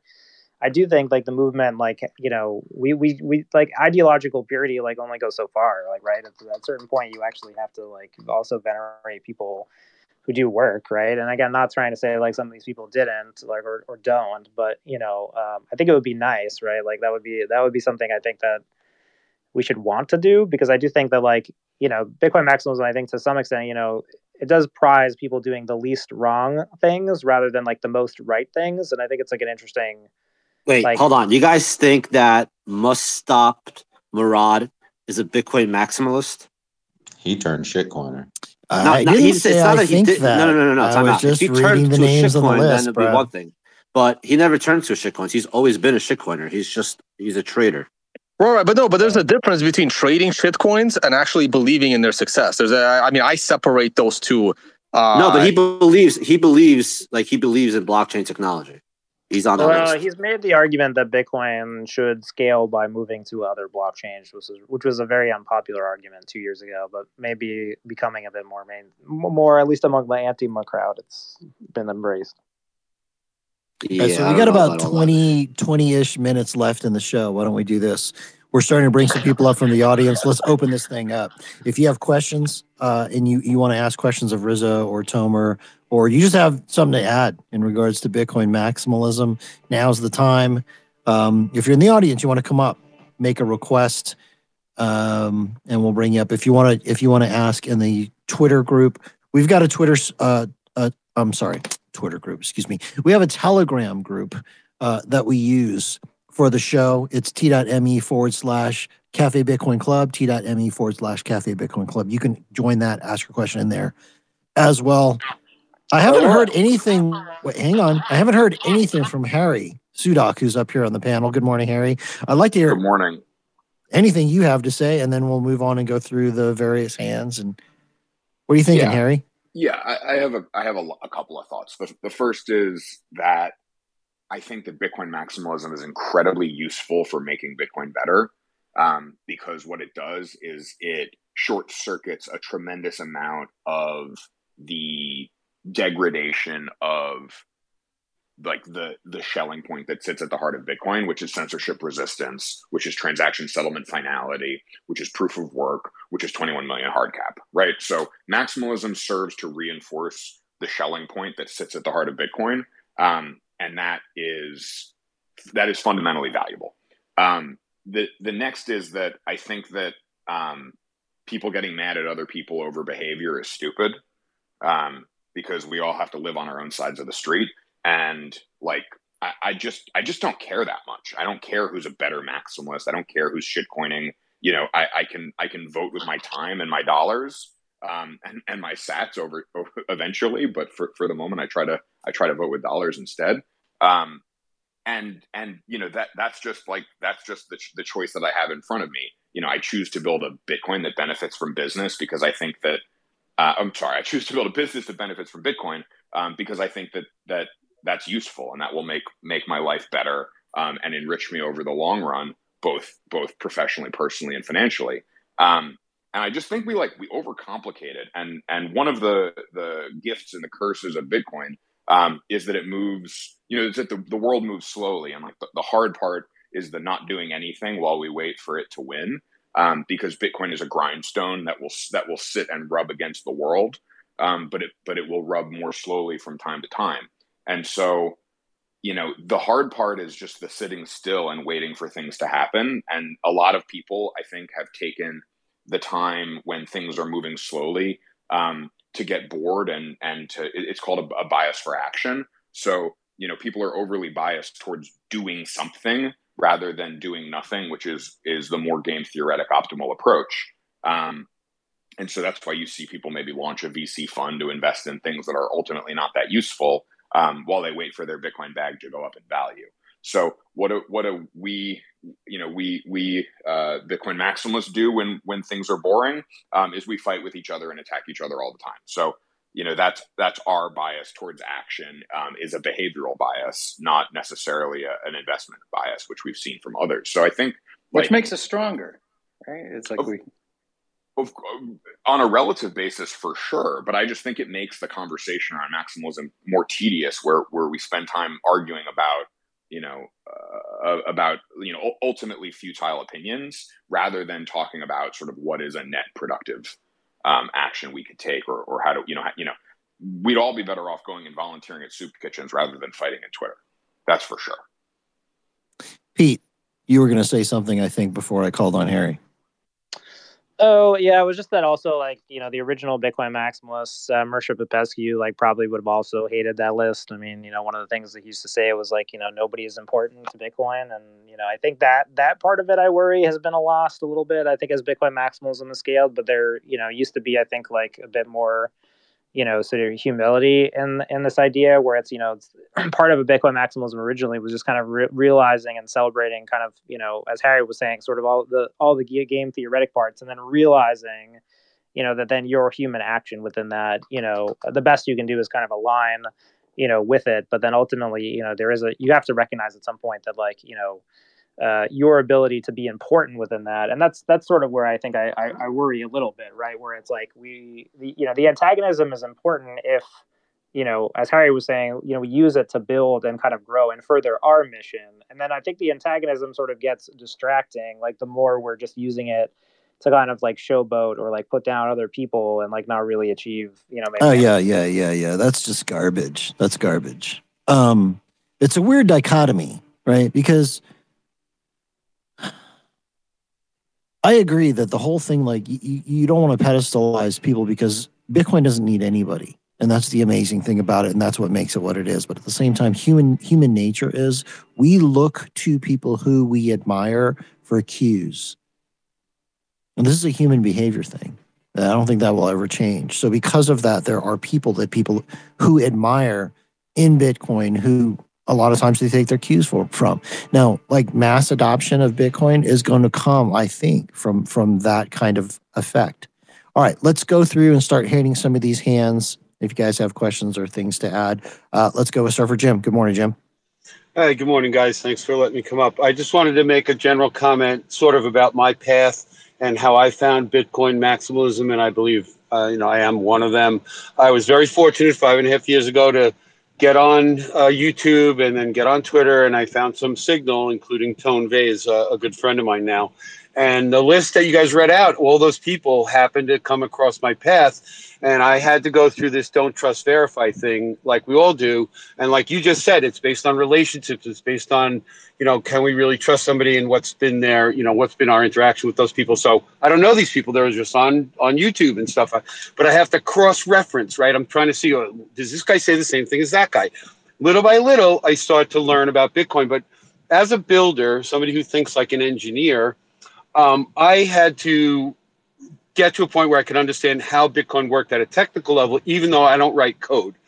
I got to that point, and this epiphany happened for me where the parts of this system work so well together, like a really well oiled machine, or when I build something and all the pieces come together, it's not only works right, but it looks good.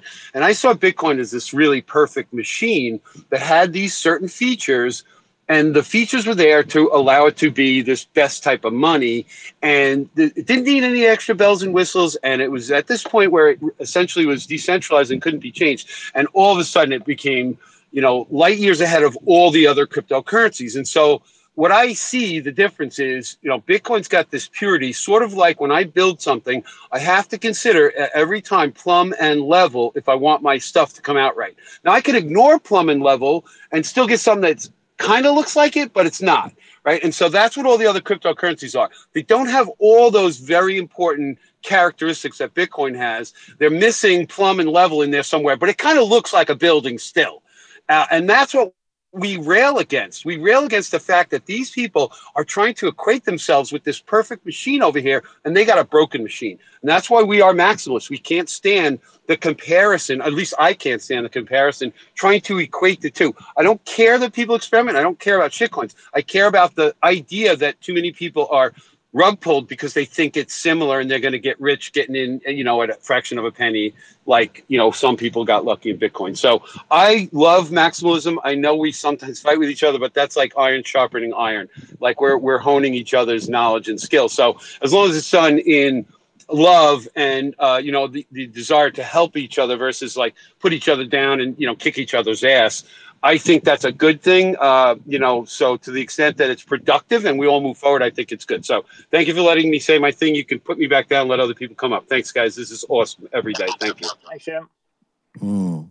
Yeah, you bet. And I agree with that. You know, like there are certain people in the space who just, I call them drama queens. They just like to gossip and talk shit about other people. I don't know that those people add that much but I, am reminded uh, of Jim's comment uh, and and Harry's as well when we talk about uh, fighting and, and sharpening or things of the, of the recent film Dune, the, the, the new one, not the not the ancient one. Um, and, yeah, not, and, not, a great watch, the David Lynch one, unfortunately. yeah.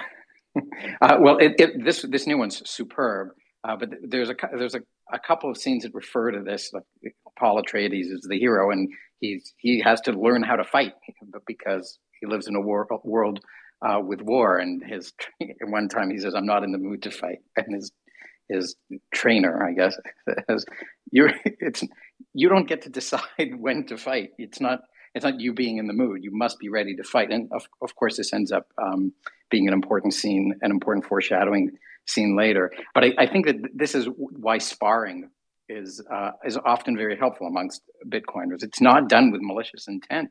It's done to show. It, a lot of it comes from curiosity, right? Like people ask, "Why do you think it it's resistant against this attack?" It doesn't make sense to me. Why can't mm. the, the most common question you get from a new Bitcoiner is, "You say the government can't stop it. How how is it that the government can't stop it?" And this, yeah. this leads down a lot of stuff. So I won't go too far into it, but I think that leads to some sparring, and that's often a trainings thing, and it's frustrating at times to explain these ideas and, and why.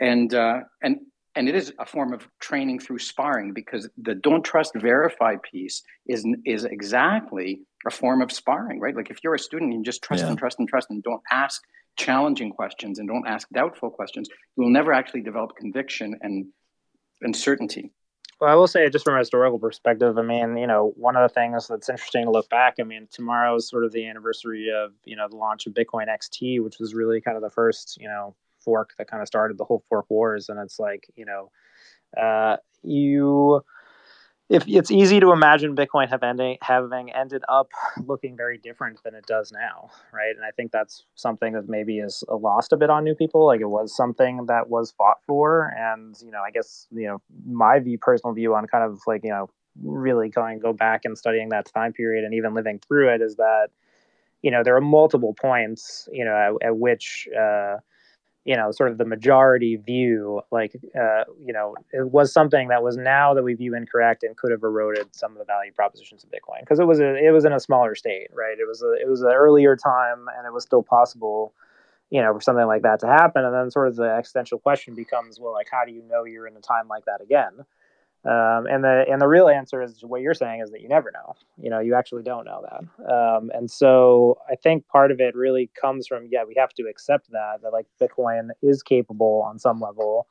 Um, you know, and it is acceptable to some of those things, right? Um, and if it wasn't, you know, we maybe wouldn't have to take this stance, but it is or it was, right? I don't know which one of those is true. Certainly that it was, uh, maybe that it is. Uh, and you know that you have to just go forward with that knowledge right? Because i think you know if you if you kind of know what people thought about and the kind of things that they that they proposed for bitcoin right? Like xt for people who don't know was a bitcoin version of the software that had 20 megabyte blocks right? That was the that was the default and it was proposed by a lead developer of bitcoin right? And uh, it is in fact the community aggression uh, towards that change that that stopped that from mm-hmm. becoming a thing right it did open up a larger kind of you know schism and and lots of other things happened but right uh, you know the, and i remember at the time like the community was not prepared for that right we had a much higher trust in in in leadership and a lot more trust in uh, the people um, you know, uh, I mean, certainly myself, right, as a, as a journalist, right, I think that, um, you know, I legitimately thought that these like VC investors and like people who ran these businesses like had done some form of diligence. and then you go and watch the actions and you look at what they did, uh, or even read what they wrote at the time, and, you, and you'll see that, you know, they did not. They actually did not have a deep understanding of Bitcoin at all. Uh, oftentimes, they're, you know, when they did say anything about Bitcoin, it was horribly wrong. Uh, there's a really good Brian Armstrong uh, slide deck that's still out there somewhere where he talks about you know bitcoin consensus changes will be like browsers like just really wild stuff. Uh, and you're like how much further are we in our knowledge of bitcoin today? Like hopefully more advanced uh, but you know you don't know that. There's no guarantees. Uh, so yeah i don't know. That's from from the perspective of history all i can add to that is like you know wholehearted agreement with what tomer is saying is that like you know you do have to be ready uh, and we have to be ready. And, and one of the things we can do is just affirm you know the things that we think are accurate all right. We got about four minutes left in the show. So we're going to lightning round this. We've got three questions or three new speakers. Uh, each of you, please be brief uh, and concise. And then at the end, we're going to hand it over to Rizzo, Rizzo and uh, Tomer to make a couple closing comments before we wrap. Uh, let's go with Rabbit. Good morning, brother. Hey, good morning, everyone. Uh, I just wanted to share my uh, moment of like the aha moment or you know when i had an epiphany of what bitcoin is you got one and, minute yeah it came to me when i was like uh i had covid and i was you know lying in bed and i was just you know reading books about bitcoin and listening to podcasts and you know i I was like, you know, what is Bitcoin? How do you explain? Now I understand what Bitcoin is. How would you explain it to someone briefly? Um, if you want to rabbit hole someone.